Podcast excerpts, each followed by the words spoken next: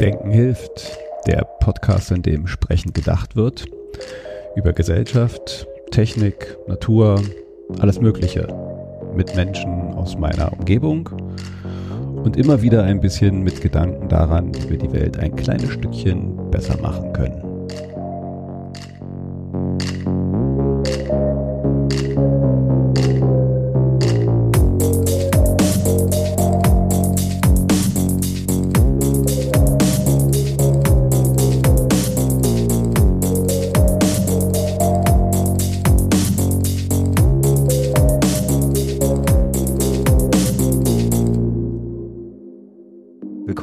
Denken hilft. Ausgabe, äh, ich glaube, wir müssten 43, Ausgabe 43, aber wichtiger ist ja das Datum, und zwar der 29.03.2020, Tag, was weiß ich wie viel, ich habe nicht gezählt, irgendwie des äh, Lockdowns.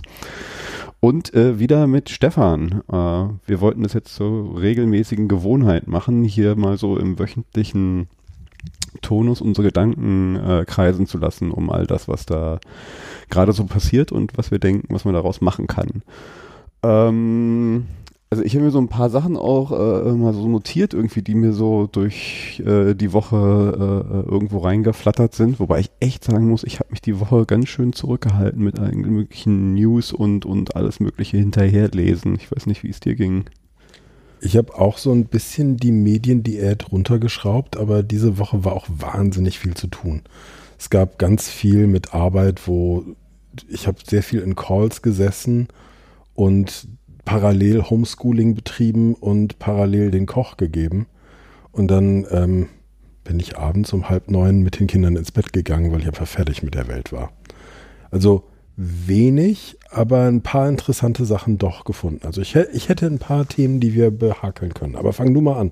Du hattest gerade angedeutet, du hättest einen. Achso, ja, genau. Ich habe mir ist die Idee gärt gerade schon ein bisschen. Ich habe eine äh, Freundin, mit der ich schon seit längerem einen Podcast machen will. Die ist, äh, die hat ein veganes Catering und bevor das Ganze hier losging, wollten wir schon mal einen Podcast machen. Es hat nie geklappt, äh, aus Gründen hin und her. Und äh, jetzt hatte sie vor kurzem, also weil sie auch ziemlich betroffen davon ist, auch nochmal in ihrer Insta-Story von einer, weiß ich gar nicht, Freundin, Bekannten, äh, so einen kleinen Hilferuf gestartet äh, für das Restaurant veganer Burgerladen, glaube ich, ist es, äh, Crowdfunding-Kampagne, um halt äh, Geld einzuwerfen, damit sie halt diese Krise überlebt.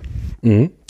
Da ist mir das allererstes folgender, also habe ich gemacht und da ist mir kurz danach äh, als allererstes folgender Gedanke gekommen, so, hm, ich hocke jetzt hier zu Hause. Normalerweise gehe ich jede Mittagspause irgendwo hin, esse für fünf bis sieben Euro zum Mittag und das mache ich jetzt nicht warum nicht sowas wie eine virtuelle Soli-Mittagspause starten?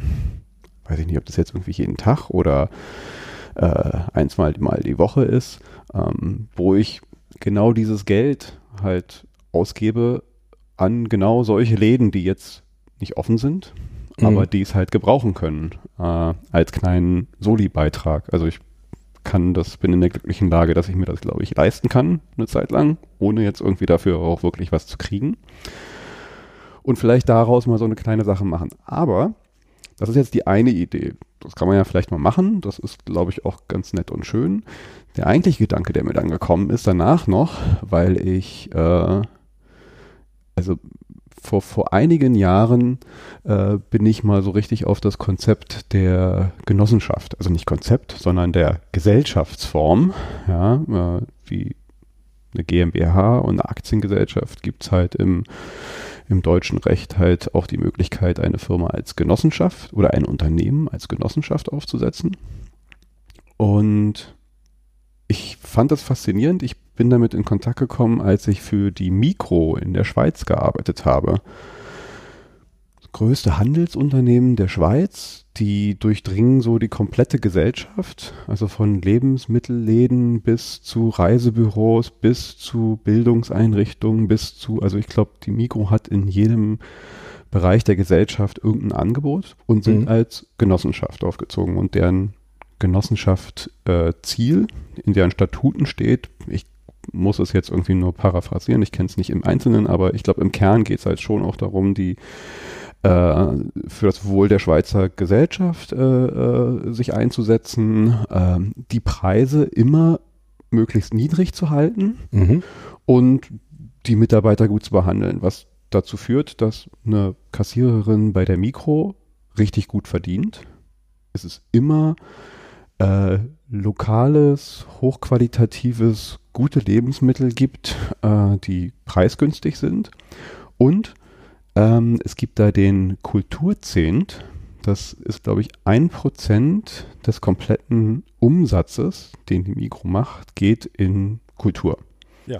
Museen, Veranstaltungen, also alles, was ich glaube, Kultur in der Schweiz ist ohne diesen Kulturzehnt, ohne die Mikro kaum vorstellbar. Also da geht das ist eine ganz faszinierend, Menge. wie viel daraus entstanden ist. Also mein Co-Regisseur bei meinem Film ist Schweizer und Teil meiner Familie kommt aus der Schweiz.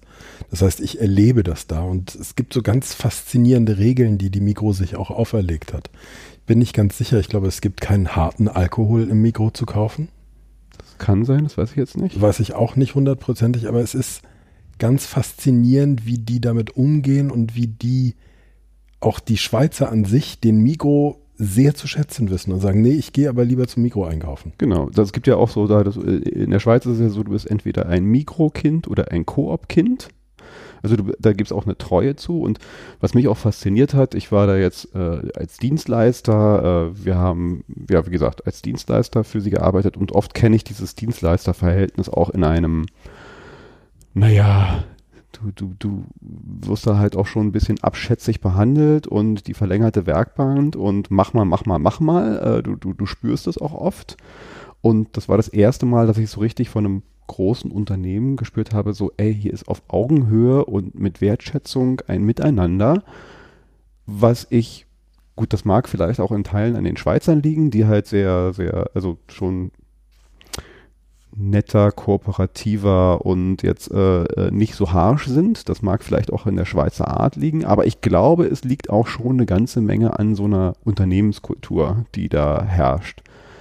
Na jedenfalls, ähm, da bin ich mit dem Prinzip Genossenschaft in Kontakt gekommen und finde es eine super Sache und dachte mir jetzt in dieser Situation gerade und jetzt, wo es so viele kleine ähm, vom Burgerladen bis was weiß ich nicht was, das zieht sich ja durch alles Mögliche durch. Könnte es nicht vielleicht äh, eine, wie ich bei der LPG mein Essen einkaufe, vielleicht auf einem größeren, vernetzteren Konstrukt, solche kleinen Läden, die sich halt äh, zusammenschließen in eine Genossenschaft, wo ich Anteile kaufen kann und sozusagen Geld einwerfe. Nicht, dass ich da irgendwelche Dividenden ausgeschüttet kriege, sondern sage so, mit meinen Genossenschaftsanteilen sorge ich dafür, dass halt auch morgen und übermorgen äh, solche Läden da sind und nicht plötzlich nur noch Kentucky Fried Chicken und, und andere, die die Krise vielleicht überleben, mich dann ernähren in meiner Mittagspause.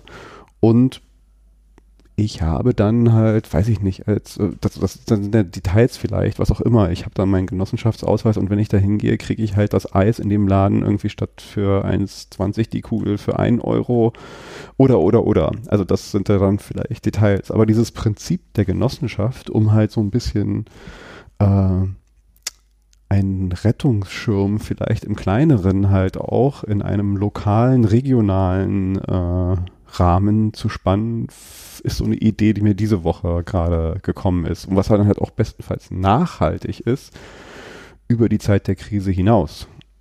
Ja, vor allen Dingen, weil man als Konsument dann in die Position kommt, vielleicht auch mitzubestimmen. Also, dass du sagst, okay, wir haben diese Genossenschaft der Restaurants und wir müssen jetzt nicht alle vegan sein, aber vielleicht sagt man, wir wollen nur lokale Nahrungsmittel kaufen. Oder wir brauchen aber Bio. Ja, also ich fände, wenn man sowas aufzieht, dann wäre dann schon Teil der Statuten irgendwo so eine gewisse Nachhaltigkeit und, und also Werte müssten da drin sein. Genau. Die, die, die Keine Plastiktüten. Halt Einfach so, so wirklich. Und gleichzeitig gibt es natürlich auch wahnsinnig viele Synergien, die sich dadurch ergeben würden für die Restaurants weil du plötzlich als Genossenschaft, wenn du den Takeaway-Teller äh, brauchst, kannst du dir ja dann irgendwie 100.000 bestellen und musst nicht 10 bestellen. Übrigens, Takeaway, das, also vielleicht wäre es in so einem Verbund auch äh, möglich noch eine andere Idee. Ein Kumpel von mir, der ist äh, auch so ein Systemfreak und immer mag immer ganz nachhaltige Sachen. Und jetzt kam er letztens dann irgendwann mal, hat sich bei Ikea gab es relativ hochwertige Glas-Tupper-Schatullen, alles genormt und wir kamen so auf die Idee, man, dieses ganze Takeaway-Essen, ja, äh, warum kann es da nicht eigentlich so ein genormtes System geben, was dann halt so kreislaufmäßig äh, ist? Ich äh, mir wird vielleicht 5 Euro Pfand noch abgenommen, wenn ich das erste Mal bestelle, aber wenn ich das nächste Mal beim nächsten bestelle, ja, weil es ja eine genormte Größe ist, nimmt der das wieder mit. Und äh, gut, wenn ich dann halt zu blöd bin, habe ich vielleicht irgendwann mal, äh, weiß ich nicht, äh, 75 Euro gezahlt und habe hier irgendwie äh, stapelweise diese Tupper äh, rumstehen, aber gut, äh, ich könnte mir vorstellen, dass man so eine Idee vielleicht in einem geschlossenen System einer kleinen Genossenschaftsgruppe mehrere Restaurants vielleicht mal ausprobieren können. Sagen, pass mal auf, wir nehmen uns jetzt hier dieses genormte äh, Takeaway-Tupper-System und liefern damit aus. Finde ich super. Ähm, Finde ich ganz großartig, weil du auch so eine Nachhaltigkeit und eine extra Verbindung reinkriegst weil du hast das Takeaway-Ding, das du nicht nur dafür benutzen wirst, weil es ist dann eine Thermophore und keine Ahnung, gibt es den Kindern was in die Schule, kann man ja auch nehmen. Ist gleichzeitig ein Werbeträger für die Genossenschaft. Gefällt mir sehr gut. Also da hätte ich, also wie gesagt, die Woche ist das in meinem Kopf gegoren. Es ist jetzt noch roh, aber du bist der ich glaube, du bist der Zweite, dem ich es erzähle, aber ich äh, äh habe vor, das eigentlich nochmal so ein bisschen mit Leuten Ping-Pong zu spielen und wenn es nicht so blöd ist, vielleicht doch einfach mal so ein bisschen rumhorchen. Ich glaube, wir alle kennen gerade so ein paar äh, Läden, die vielleicht offen sind für so eine Idee. Nicht nur Läden, die dafür offen sind, es ist ja, es geht ja auch einen Schritt weiter, weil dann sagst du, okay, wir machen so einen Lieferservice-Kreislauf machen da aber auch eben die Nachhaltigkeit rein. Das heißt, wir beuten die Menschen nicht aus, sondern wir kümmern uns darum, dass die angestellt sind, dass sie eine Krankenkasse haben. Und es, es gibt ja wahnsinnig viele Lieferservice hier in Berlin, die gerade unterwegs sind. Ist das überhaupt die Mehrzahl? Keine Ahnung. Lieferdienste. Ähm und ich habe heute mit einem Freund darüber gesprochen, wie krass es doch ist, dass die ganze Infrastruktur jetzt von den Paketdiensten auch gestützt wird. Wie, wie systemkritisch derzeit DHL, UPS, die Post und wie sie alle heißen sind. Und das, der Aufhänger der Kommunikation war, dass Jeff Bezos äh, diese Woche einen Aufruf gestartet, äh, gestartet hat, dass man doch bitte etwas spenden sollte für die Angestellten von Amazon. Ich habe das auch gesehen, ich wollte es ihm nachrecherchieren. Also mir kam so die Galle hoch, dass ich mir dachte, das kann ja eigentlich nicht wahr sein. Ich weiß nicht, was da dran ist, aber ja, also weiß nicht. Ist okay, wir, haben jetzt eine Rubrik Aufreger der Woche. Ja. Ich, ich habe noch ein paar Aufreger. Nächster Aufreger, es gibt ein Aktienheini in den Staaten, der 2,4 Billiarden, nein, Billion, Billion Dollars Milliarden sind es dann, Billion Dollars Gewinn gemacht hat ja. mit dem Crash. Da gibt es, glaube ich, einige, die das haben. Mhm. Ja, aber 2,4 Billionen ist schon wieder so eine Summe, wo du denkst, das darf nicht wahr sein. Nächster Aufreger, was war es noch? Ich hatte noch einen, wo ich völlig fassungslos war. Jeff Bezos, 2,4. Ah, die großen, also es wurde jetzt beschlossen von der deutschen Regierung, dass man nicht rausfliegt, wenn man seine Miete sich nicht leisten kann. Du spielst auf Adidas und Co. an. Ja, das, das hat mich so fassungslos gemacht. Mich auch. Also, also vielleicht erzählen wir es doch nochmal. Wir, wir, wir, wir gehen jetzt einen zurück und also es gibt ein Gesetz, das dafür sorgt, dass wenn man seine Miete nicht zahlen kann zur Corona-Krise, dass man nicht gekündigt werden kann. Und das finde ich gut. Das Spannende ist, dass das sofort gedreht wurde und große Ketten und Shops beschlossen haben, naja, dann zahlen wir jetzt erstmal die Miete nicht an, weil wir können so Geld sparen und haben den Cashflow bei uns. Mhm. Oh, es tut mir leid, das ist. Ja, es ist auf so vielen Ebenen einfach asozial. Also ich frage mich, ob sowas in einem kollektiven Gedächtnis bleibt, weil das geht ja gerade, der Aufreger geht ja äh, rum. Die Frage ist, ist das kollektive Gedächtnis so groß, dass dann halt auch wirklich vielleicht ein, eine Konsumveränderung eintritt oder kaufen die Leute sich dann trotzdem, wenn die nächste äh, Glossy-Kampagne draußen ist, wieder das Zeug von den Leuten? Mm, ich glaube, es gibt Menschen, die auf HM angewiesen sind, weil sie da ihre Klamotten herkriegen. Mhm. Ich glaube, dass bei Adidas Flagship Stores das anders aussieht. Weil, also, ich kaufe gerne Adidas Schuhe, aber das verzeihe ich denen nicht. Es gibt jetzt keine neuen Adidas Schuhe, weil das ist so eine Sache, das geht nicht. Für mich auch so. Also ich hätte mir auch glatt mal wieder welche geholt und dachte mir immer, ach naja, Adidas mag ich, aber jetzt sind Alternativen angesagt. Genau. Nike ist bei mir irgendwann aussortiert worden, weil sie so einen Riesenskandal hatten mit Kinderarbeit. Ich weiß gar nicht, ob das noch aktuell ist oder nicht. Aber seitdem trage ich keine Nike-Schuhe mehr. Und Adidas hat sich jetzt gerade rausgeschossen. Jetzt kann ich auch keine Adidas-Schuhe. Schade, aber weg. Äh, diese Jeff Bezos-Nummer aber nochmal. Also der hat allen Ernstes jetzt, also ich, ich fragte mich jetzt sowieso, also er ist der große Profiteur dieser Krise. Amazon geht durch die Decke, weil jetzt irgendwie alle bestellen.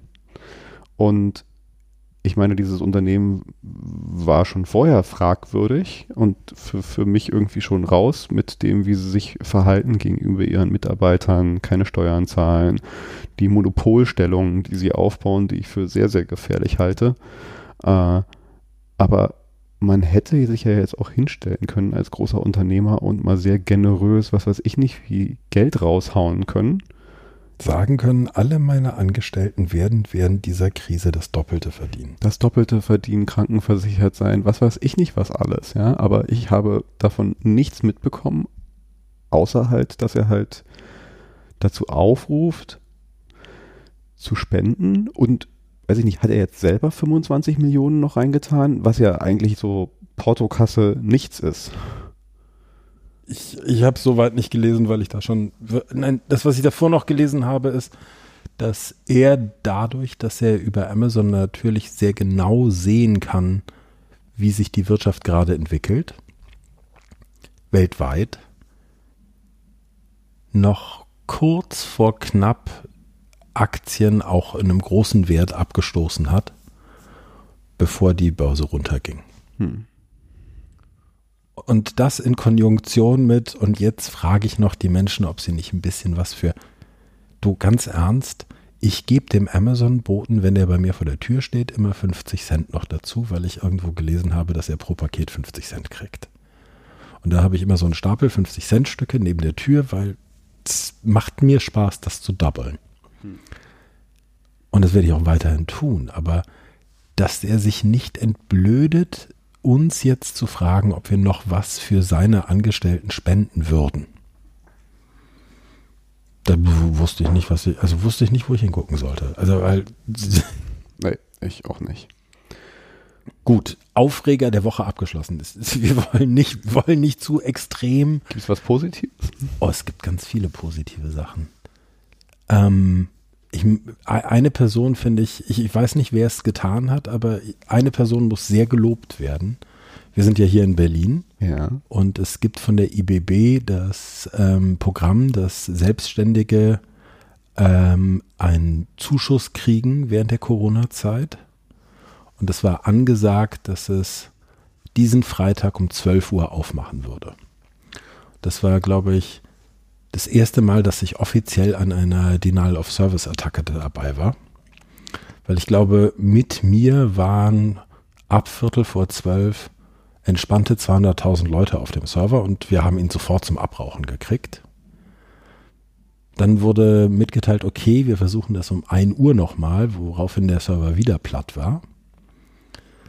Und jetzt kommt einer der Helden, der es dann innerhalb von kürzester Zeit geschafft hat, ein Plugin auf die Seite zu installieren, was die Last runternimmt.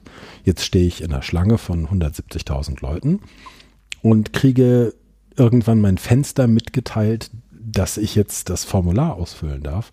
Aber was mich so beeindruckt hat, ist, da muss jemand gesessen haben und gesagt haben, okay, ich kriege das jetzt hin.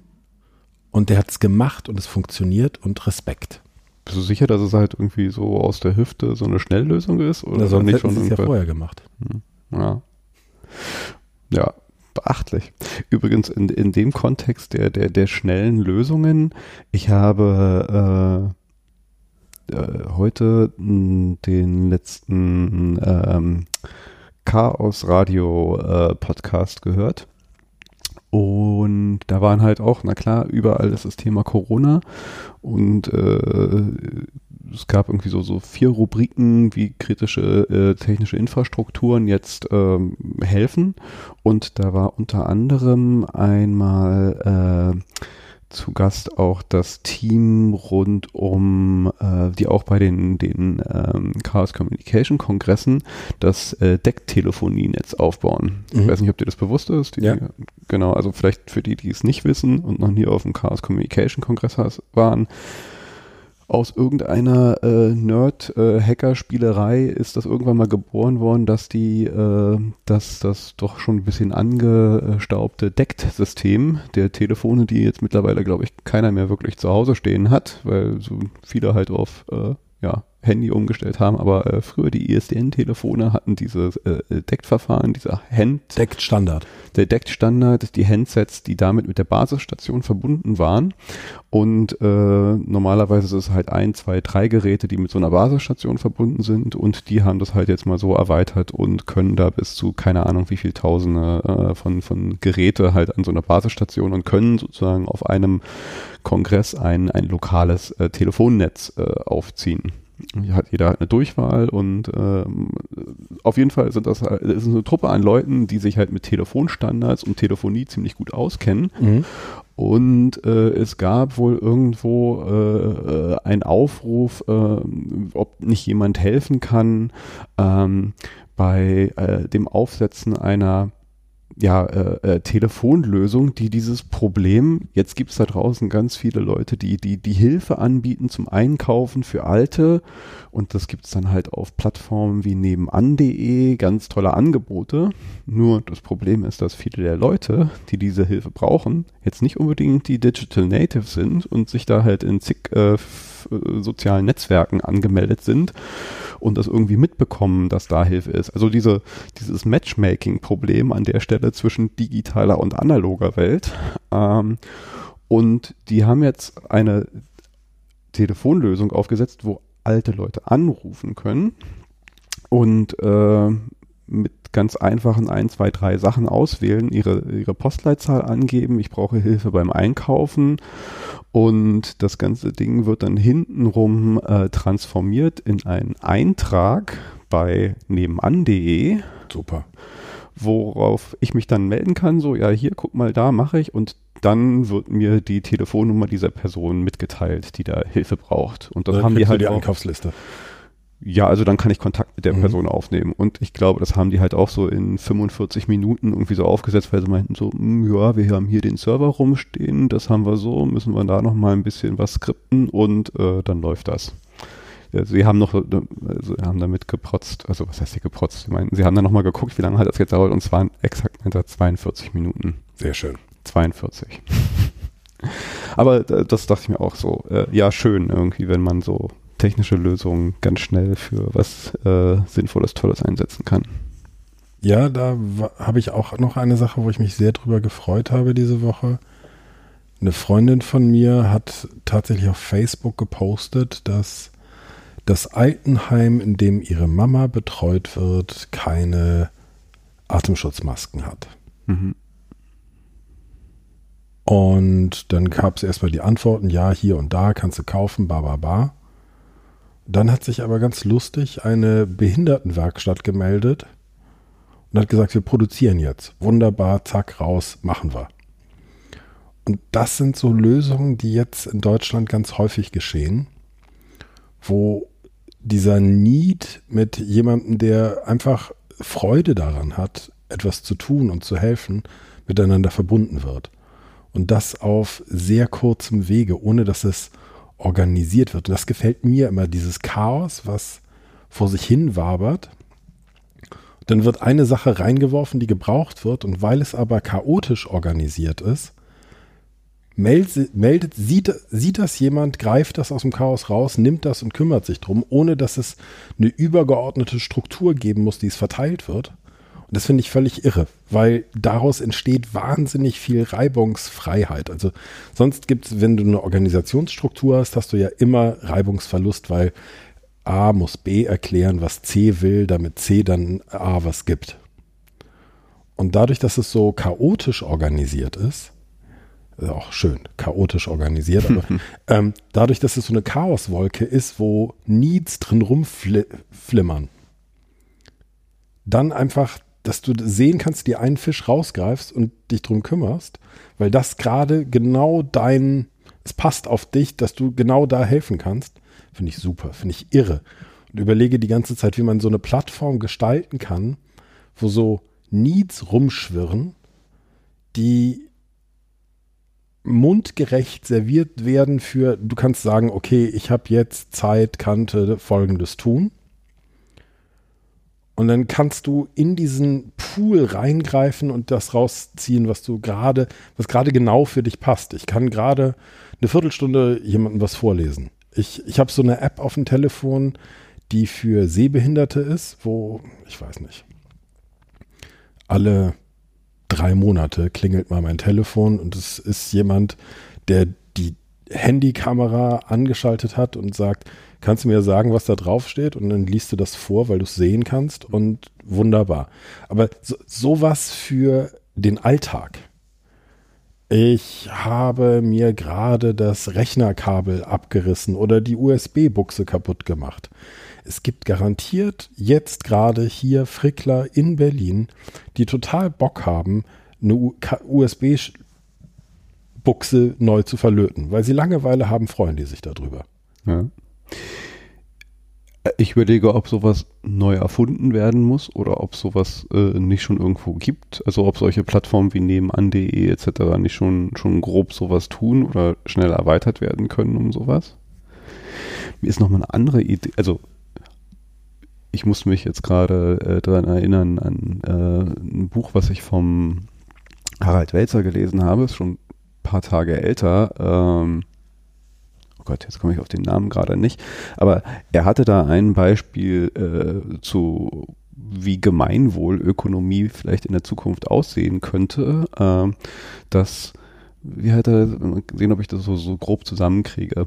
Also er hat da so ein Szenario aufgespannt, wie ähm, du bist bei otto.de, du brauchst einen neuen Schrauber, also eine neue Bohrmaschine, gehst auf otto.de, weil du da kaufen willst und, und findest die halt auch und dann halt aber bei Kaufprozess wirst du nochmal gefragt, so, wofür brauchst du die eigentlich? Wie oft brauchst du so eine Bohrmaschine eigentlich im Jahr?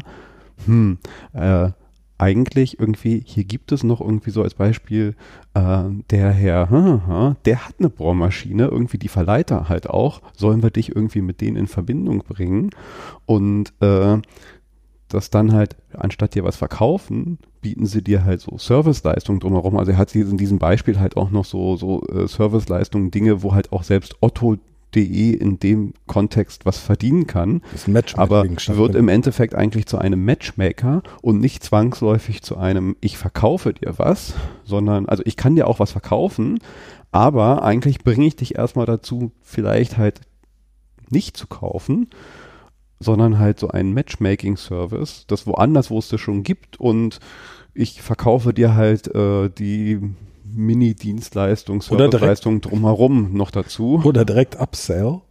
Pass auf, wir haben noch keine gute Bohrmaschine in diese Postleitzahlzone verkauft.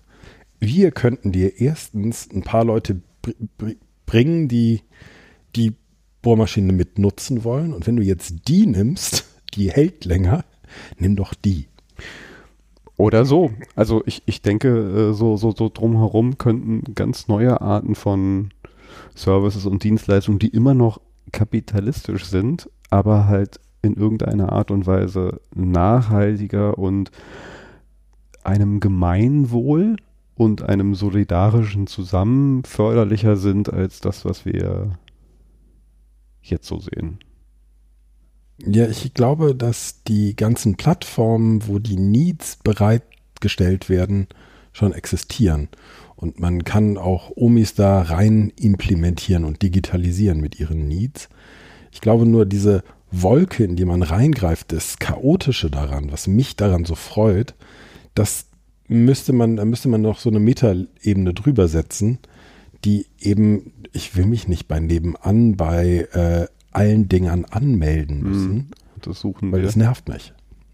Und wenn da eine Ebene drüber ist, wo ich sagen kann, okay, oh, hier braucht jemand eine, keine Ahnung, muss jemand erklärt kriegen, wie man Bootcamp aufsetzt, um Windows auf dem Mac laufen zu lassen.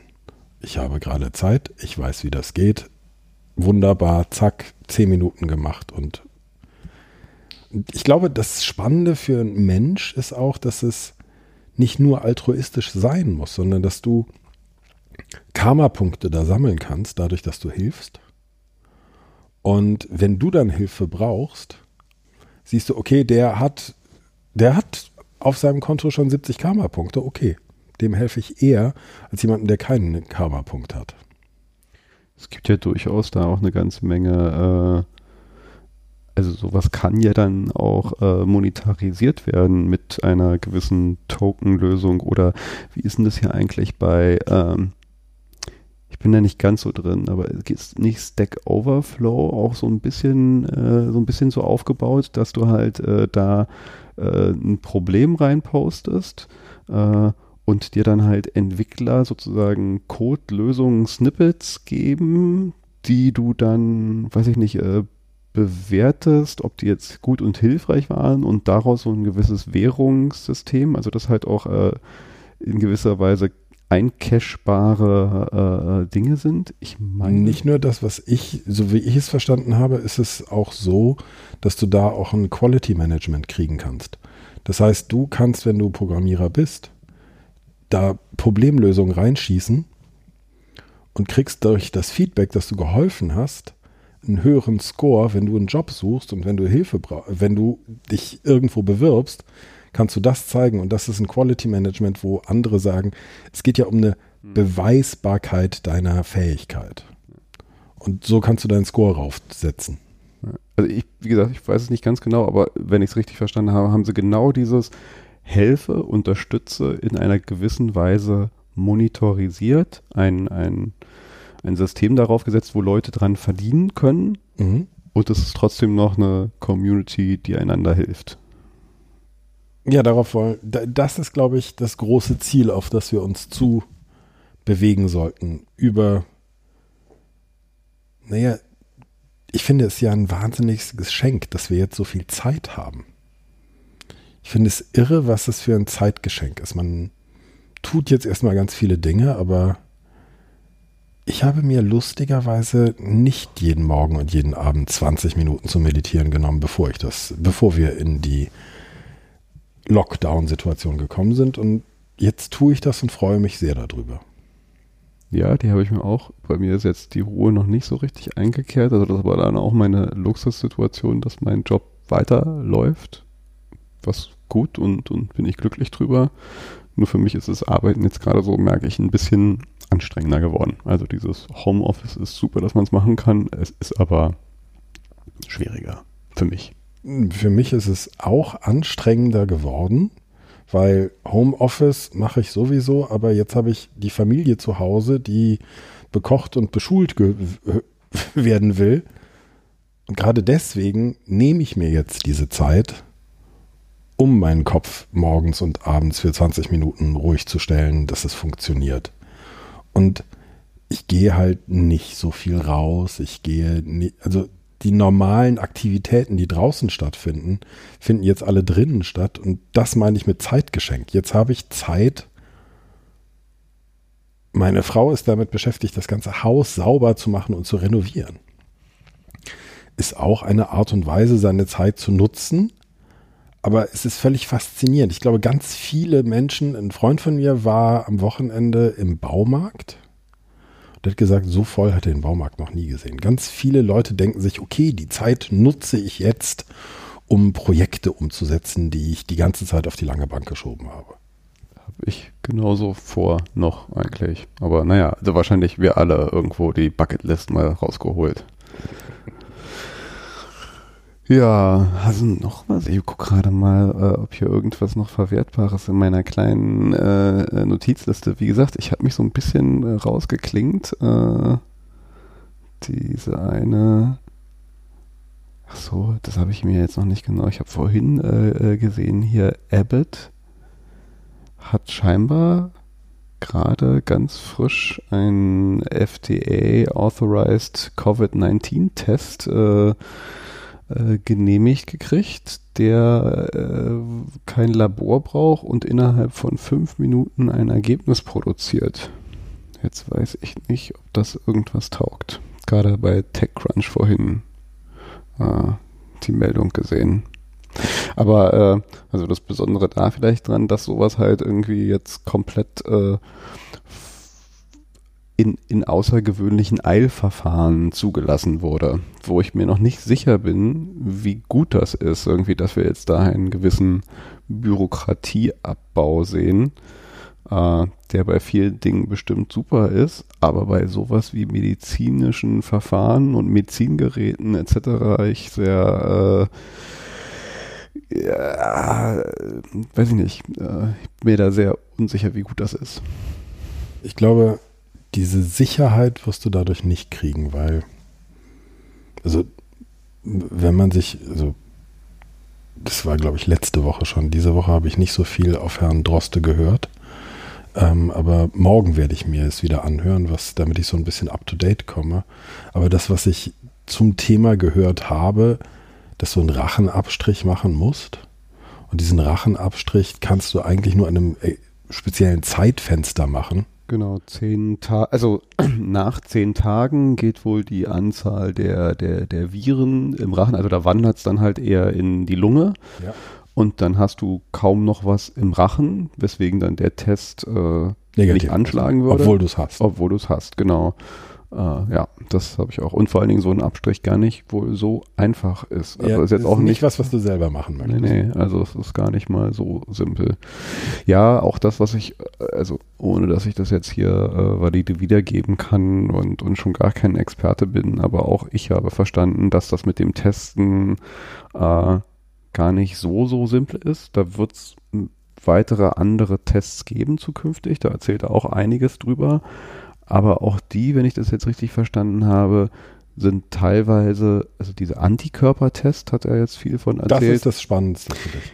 Ja, aber wenn ich das richtig verstanden habe, diese Antikörpertests, die sind ja dann eigentlich nur, wenn ich schon hatte. Ja. Also im Endeffekt. Äh, ja, aber also dass ich halt dann auch, irgendwann wenn, überprüfen kann, ob ich es schon hatte und weiß, ob ich eine Immunität habe oder nicht. Genau. Weil es gibt ja dieses Phänomen, dass du es hast und du hast irgendwie mal für drei, vier Tage Halsweh gehabt und das war's für ja. dich. Also es gibt wohl schon erste Antikörpertests, aber halt äh, er, er warnt noch ein bisschen vor äh, diesem blinden Vertrauen, weil die sind noch nicht zwangsläufig validiert. Also da laufen jetzt wohl gerade erste äh, Studien, um zu gucken, wie, äh, wie verlässlich diese Antikörpertests sind. Mhm. Aber das ist auch das, was er äh, schon so vorhersagt, was, was jetzt dann bald größer, in größeren Mengen verfügbar sein wird, die aber, glaube ich, auch noch so, einen, so einen zeitlicheren Lag haben, weil diese mhm. Antikörperbildung, glaube ich, dann noch ein bisschen länger ist. Also bis die dann halt irgendwie ausschlagen, hast du halt eine relativ lange Zeit an, äh, ich kann da noch eine ganze Menge anstecken. Ja, ich habe auf String F die Doku gesehen über Patient Zero in Berlin. Das war für mich ganz faszinierend und auch die Meinung von dem zu hören, wie reflektiert er war, das fand ich sehr beeindruckend. Was war da? Fass das mal. Hm, das ist ein jungscher Typ. Ich glaube, ich, ich glaube, der ist 22. Mhm. Der hat das halt gehabt, ist dann irgendwie ohnmächtig in seiner WG geworden, ist ins Krankenhaus gekommen und sie haben es irgendwie aus Zufall relativ früh erkannt.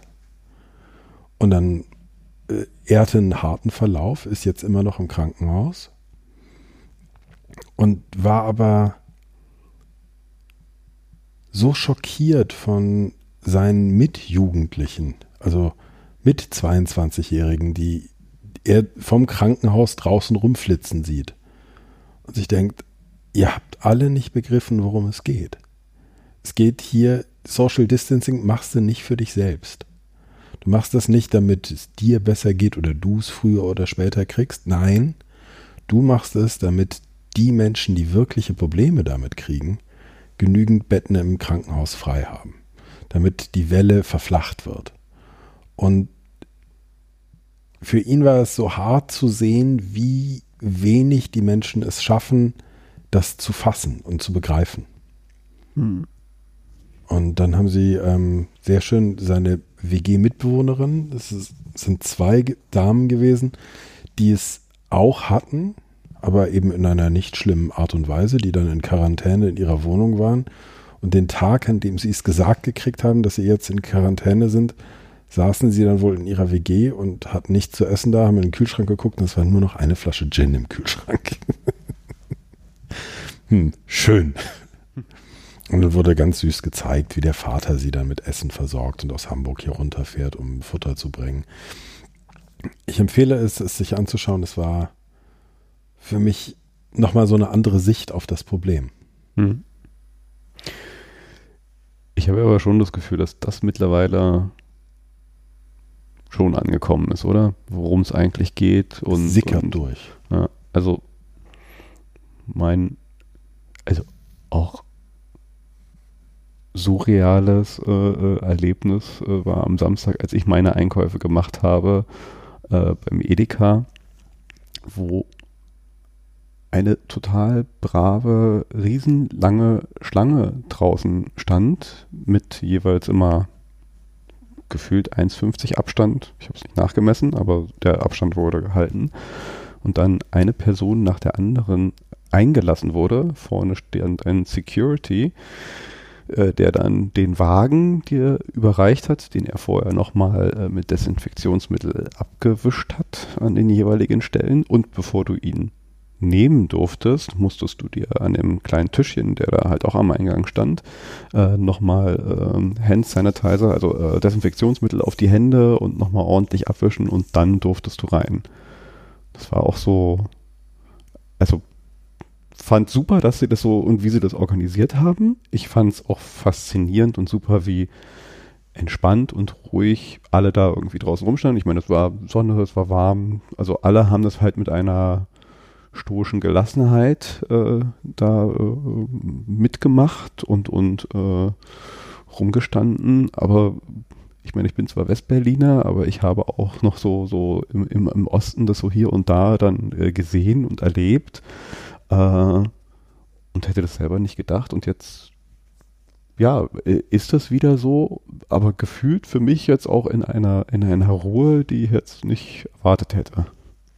Kann auch sein, dass es nur jetzt so ist. Ja, und ich glaube, dass diese Gelassenheit bei Menschen stattfindet, die es begriffen haben und die damit umgehen.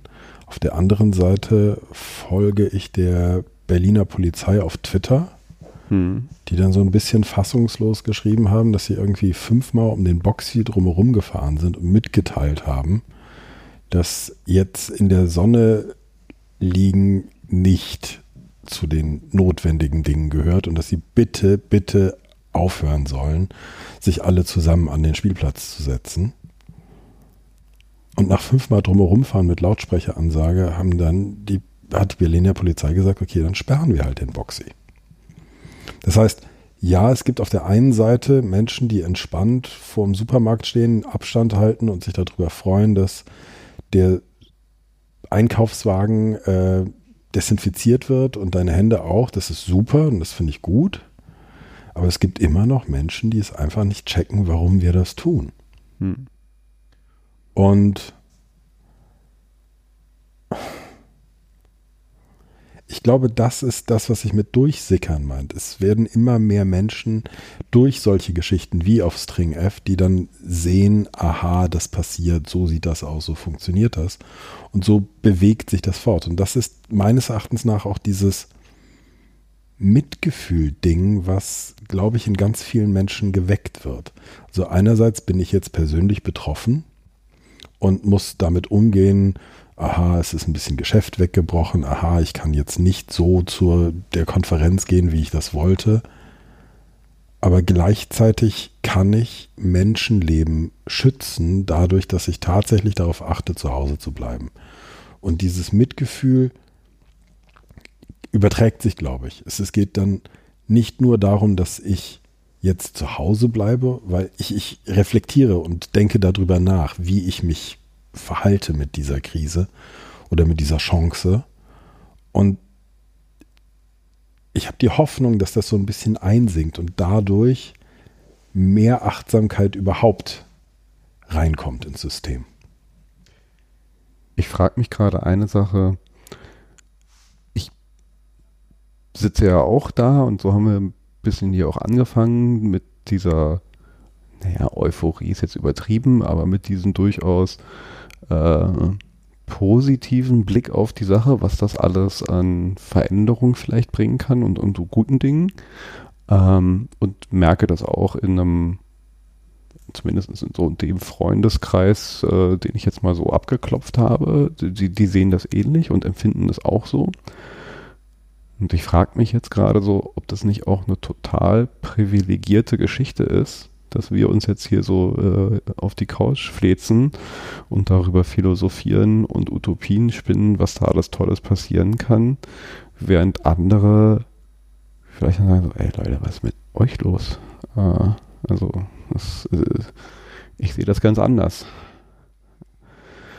Äh, ja. Weil wir halt irgendwie diese, uns da so entspannt hinsetzen können aufgrund unserer ja, Situation und, und geschützten Bubble äh, in gewisser Weise. Äh, Frage ich mich jetzt gerade so, so, ob wir das nicht sehr privilegiert gerade betrachten. Das ist definitiv ein Riesenprivileg, aber dieses Privileg haben wir nicht erst jetzt, sondern das haben wir schon die ganze Zeit, weil wir das Glück der europäischen Geburt hatten. Das, was ein unfassbares Privileg ist. Jetzt trauen wir uns nur dahin zu gucken und zu sehen, dass wir ein Privileg haben. Ich glaube, dass ganz viele Menschen in Europa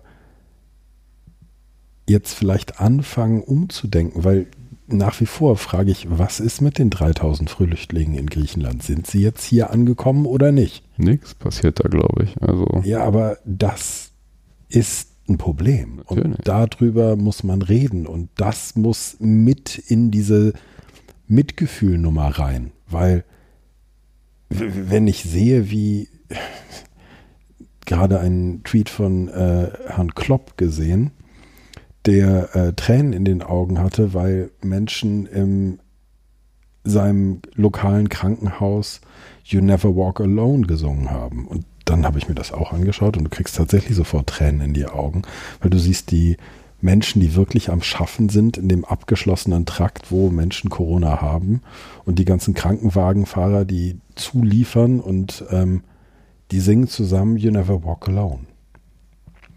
Die Belegschaft. Die Belegschaft. Ja. Und das ist völlig hart, weil du einfach siehst, dass die Angst haben, dass die fertig sind und dass sie sich gegenseitig damit Mut machen und weitermachen können. Auch in dem Kontext frage ich mich gerade, was, was ich so wahrnehme, kenne es ja jetzt schon eine Zeit lang, die krasse Situation im Gesundheitswesen, die jetzt ja nur richtig hervorbricht. Sie ist seit Jahren ja schon schrecklich. Diese Privatisierung, diese Effizienztrimmung im Gesundheitswesen, äh, da hat die Leute schon, ich weiß ich nicht, seit 15 Jahren schlagen Pfleger, Ärzte, äh, äh, und aller Alarm, dass sie halt am Limit arbeiten, dass sie total überlastet sind. Äh, jetzt werden diese Leute beklatscht, was schön ist, aber auch in gewisser Weise so ein bisschen, naja, äh, hämisch ankommen kann. Ja, so dann immer so, ey Leute, seit fünf Jahren äh, schlagen wir hier irgendwie die Alarmglocke. Keiner hat sich wirklich dafür interessiert. Wir haben da keine Lobby irgendwie mobilisieren können und jetzt stellt ihr euch auf die Balkone und klatscht. Fuck you. Also äh, würde ich jetzt irgendwie auch, auch so verstehen. Die Frage ist, wie können wir denn halt außer jetzt irgendwie hier schön in einem Podcast und in Never Walk Alone und Klatsch äh, virtuell oder real auf dem Balkon da wirklich mal was voranbringen, dass die Situation sich für diese Menschen bessert und für dieses System bessert. Chance. Jetzt schon halt irgendwie anstoßen. Also nicht erst äh, wenn wir wieder back to normal sind, uns dann halt vielleicht mit unseren persönlichen kleinen Krisen beschäftigen müssen, uns dann wieder vergessen. Nein, Chance nutzen. Das ist das, was ich mit Chance meine. Wir sehen jetzt, wie sehr die, das Gesundheitssystem sich komplett fix und fertig macht, um uns zu retten und uns vor einer Katastrophe zu bewahren. Und daraus müssen Schlüsse gezogen werden und die müssen politisch umgesetzt werden. Das Schöne ist, wir leben in einer Demokratie und wir können diesen Change selber, also diese Änderungen, die wir wollen, können wir erzeugen. Und jetzt muss man sich überlegen, was ist der beste Anpack? Wo können wir sagen, okay, wir müssen einfach dafür sorgen, dass mehr Personen free floating für Krankenhäuser da sind die vielleicht nicht die ganze Zeit volle Stunden haben, aber sie müssen ein Leben haben, ein Auskommen haben. Aber für solche Situationen müssen wir gewappnet sein. Das heißt, wir brauchen nicht eine Unterbelegschaft, sondern wir brauchen tendenziell ein bisschen Überbelegschaft in Krankenhäusern. Dadurch müssen vielleicht viele Menschen ein, zwei Stunden weniger arbeiten, aber uns als Gesellschaft ist es das wert. Und wir können das fordern fordern. Genau, ich, ich überlege gerade halt, wo ist für uns jetzt als ich bin jetzt, ich bin kein Pfleger, ich bin kein Arzt, ich bin ein normaler Bürger. An welcher Stelle setze ich diese Forderungen ab und ver, ver, äh, also äh, verleihe den Nachdruck dieser Forderung und, und, und schaffe es, äh, da was, weil ich glaube, die Ärzte sind halt auch, oder beziehungsweise dieser Bereich ist relativ schlecht aufgestellt, was halt sowas wie, wie äh, Gewerkschaften oder dergleichen, zumindest mir nicht so richtig bekannt. Es gibt den Marburger Bund, glaube ich, in dem sich die Ärzte organisieren. Aber gibt es eine Gewerkschaft oder irgendwie eine Vereinigung der, der, der Krankenpfleger? Also wie kriegt man da halt einen entsprechenden Druck rein und, und wo muss der eigentlich hin? Äh, das sind ja private Unternehmen also da, da bin ich einfach so ein bisschen hilflos und ich frage mich da äh, einfach nur, wie man das jetzt äh, unterstützen kann.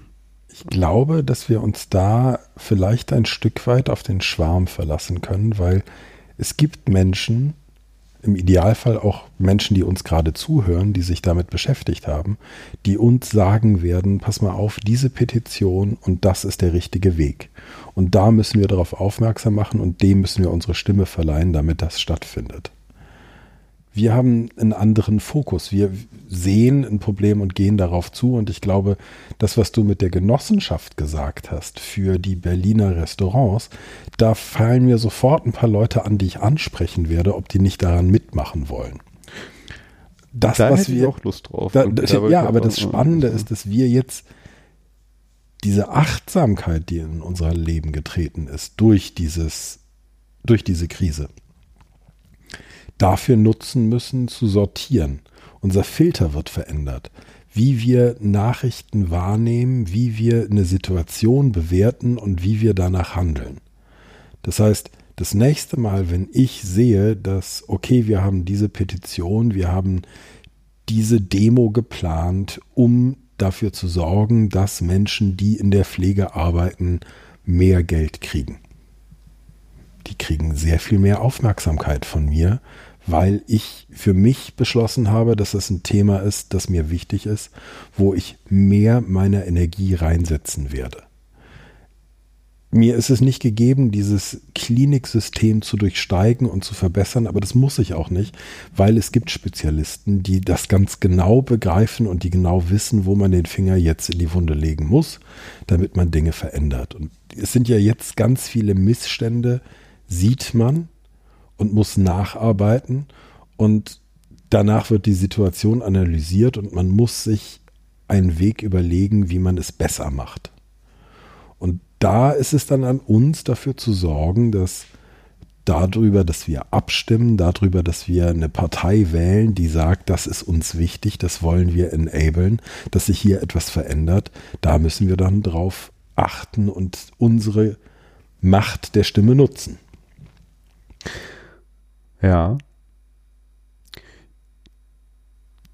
In dem Kontext von Parteien das ist natürlich eine Momentaufnahme, fällt mir halt gerade auf, dass in den letzten Umfragen, wenn ich mir so anschaue, die CDU im Aufwind ist, was ich auf der einen Seite verständlich finde, weil sie halt jetzt ne, die, die, die, die Krisenmanager sind und da augenscheinlich, so wie man es halt jetzt vielleicht wahrnimmt, einen ganz guten Job machen, ohne dass ich das jetzt bis ins letzte Detail äh, bestätigen will, äh, kann.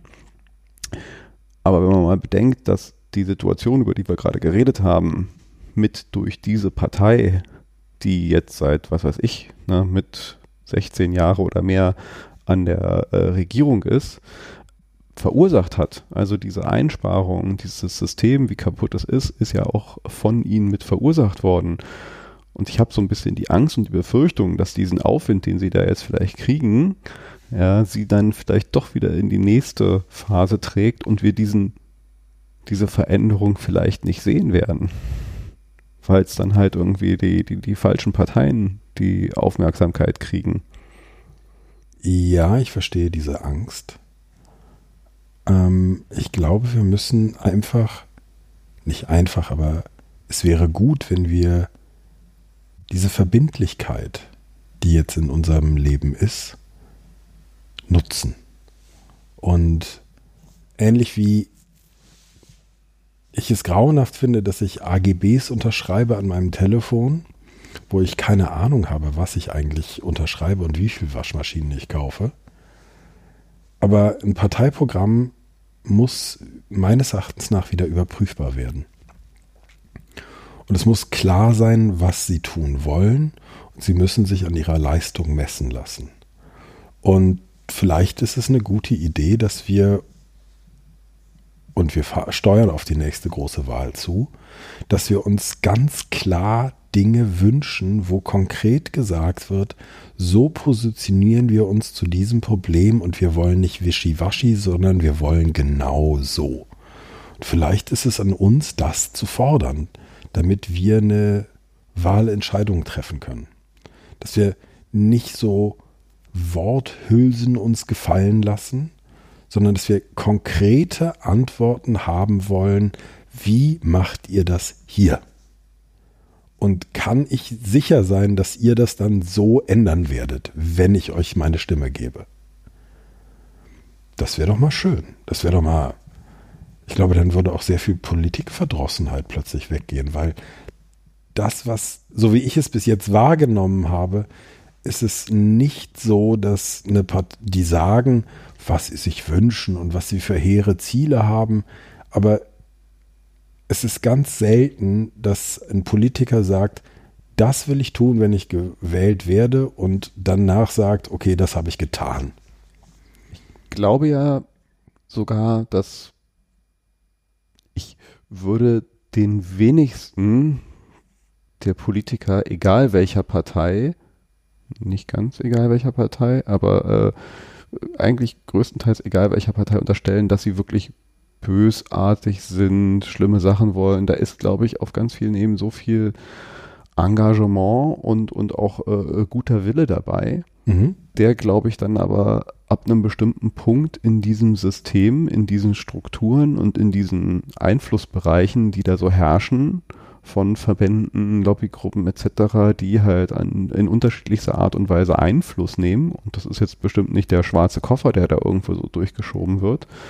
Aber der herrschen, glaube ich, halt so, so, so, so Zwänge und Druck, die dann am Ende oft dazu führen, dass Menschen, die Politiker, die was Gutes wollen, am Ende doch irgendwas anderes tun und unterstützen. Vielleicht ist es auch gar nicht so sehr, dass man den Druck auf diesen Politikern, sondern irgendwie guckt so, wie kriegen wir eigentlich diese Einflussbereiche raus aus diesem System, die äh, es Politikern, die vielleicht irgendwie im Kern was ganz Gutes wollen, halt aber dann am Ende äh, etwas anderes machen lassen. Ja, ich verstehe, was du meinst. Wobei diese Ausrede, ja, das ist Realpolitik und man muss sich dann auf einen Kompromiss einlassen und wir haben ja wenigstens das geschafft. Ich fände es schön, wenn. Entschuldige. Wenn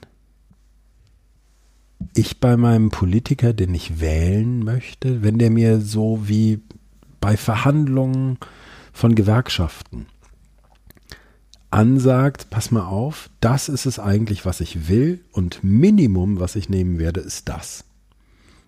Das ist so ein Korridor von dem, von seiner Kompromissbereitschaft, dass ich die sehen kann vorher. Entschuldigung. Ähm, ja. Dass es einfach eine Möglichkeit gibt, es genauer einzuschätzen. Weil die, Funktionsweise vom System her ist ja, ich, ich muss mich für eine Sache entscheiden. Jetzt bei einer Partei habe ich ja nur eine Stimme und kann sagen, der oder die Partei. Und ich kann das Parteiprogramm lesen und kann mir die Wahlplakate anschauen und im Idealfall den auf dem Wochenmarkt treffen und sagen, sag mal, wie machst du das? Aber das ist nicht konkret. Das ist nicht ich unterschreibe hier mit meinem Namen, das ist es, was ich will. Ich überlege gerade äh, äh, in mir drin, irgendwie äh, tickt gerade, äh, meldet sich gerade der Betriebswirt und äh, äh, Nerd, der, der so denkt, meiner sonstigen Arbeit äh, werden ja immer wieder die, das sind KPIs und man muss halt irgendwas festlegen, an denen es gemessen wird. Ähm, warum kann man das nicht vielleicht genauso für die Politik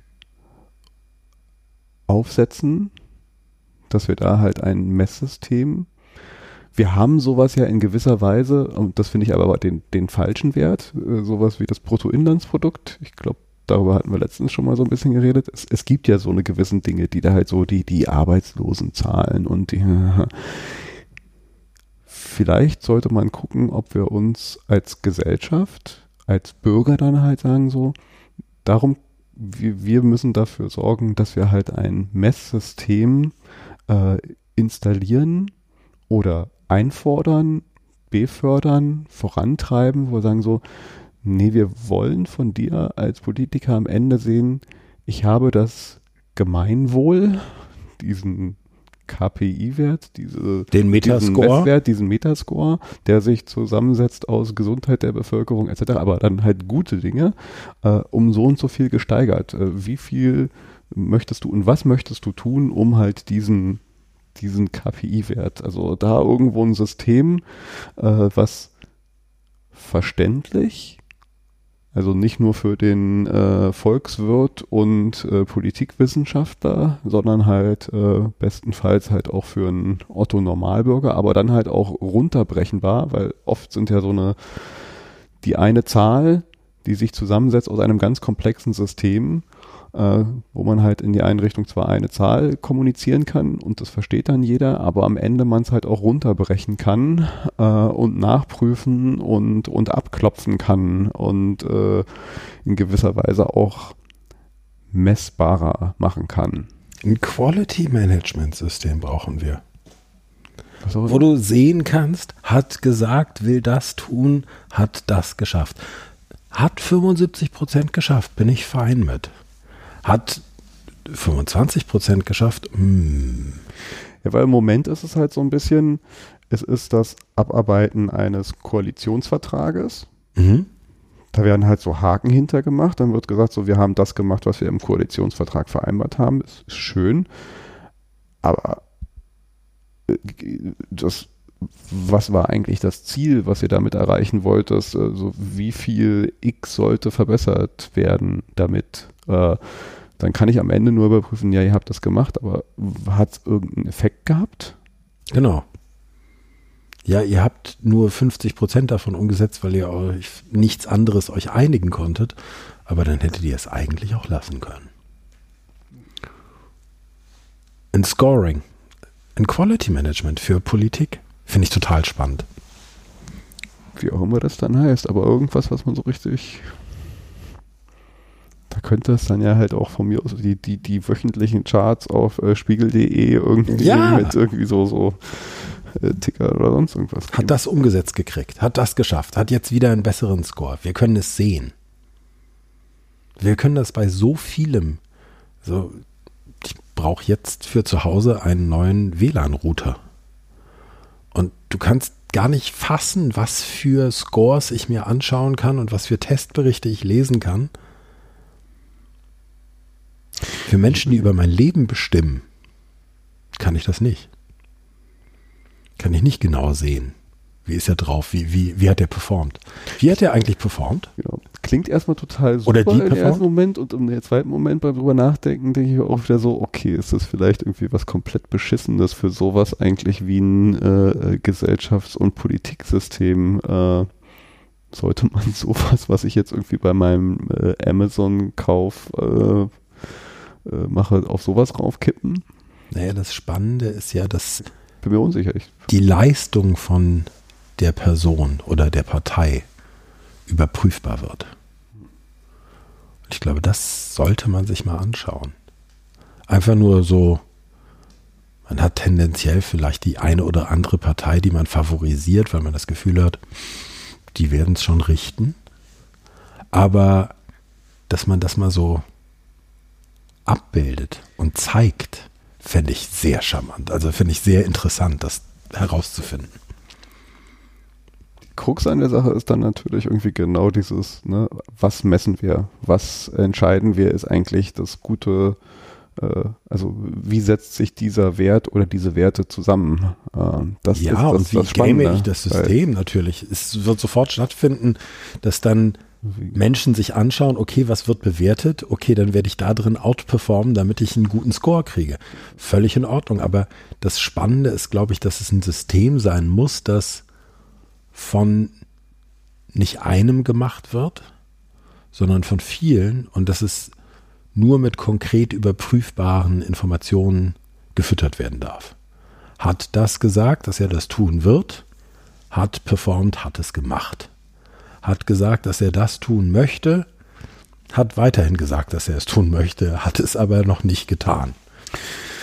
Genau, also es, es gibt ja an vielen Stellen irgendwie diese Sache, wenn man es mal so, so, so vergleicht mit, hat sich dafür eingesetzt, hat aber so abgestimmt bei Gesetzgebung XYZ.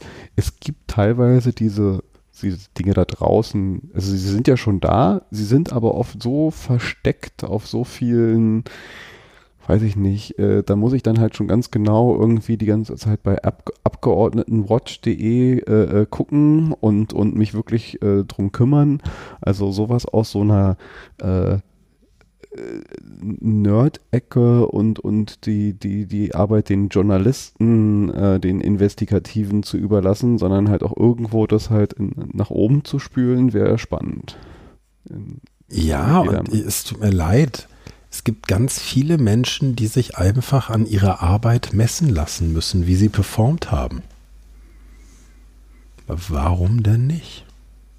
Weil, wenn ich ein Angebot schreibe, was ich tun werde und sage, dass dafür möchte ich folgendes Geld und ich werde es in dieser Zeit schaffen, wenn ich dann es nicht mache oder mehr Zeit oder mehr Geld brauche, dann ist mein aber Auftraggeber nicht wirklich begeistert von mir. Und dann kann ich es vielleicht erklären und dann kriegt man das hin. Und das muss ja ein Dialog sein. Aber wenn ich Kacke baue, dann bin ich offenbar nicht der Richtige für den Job.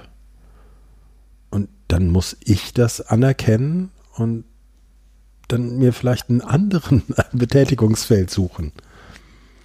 Das wäre, glaube ich, sehr interessant.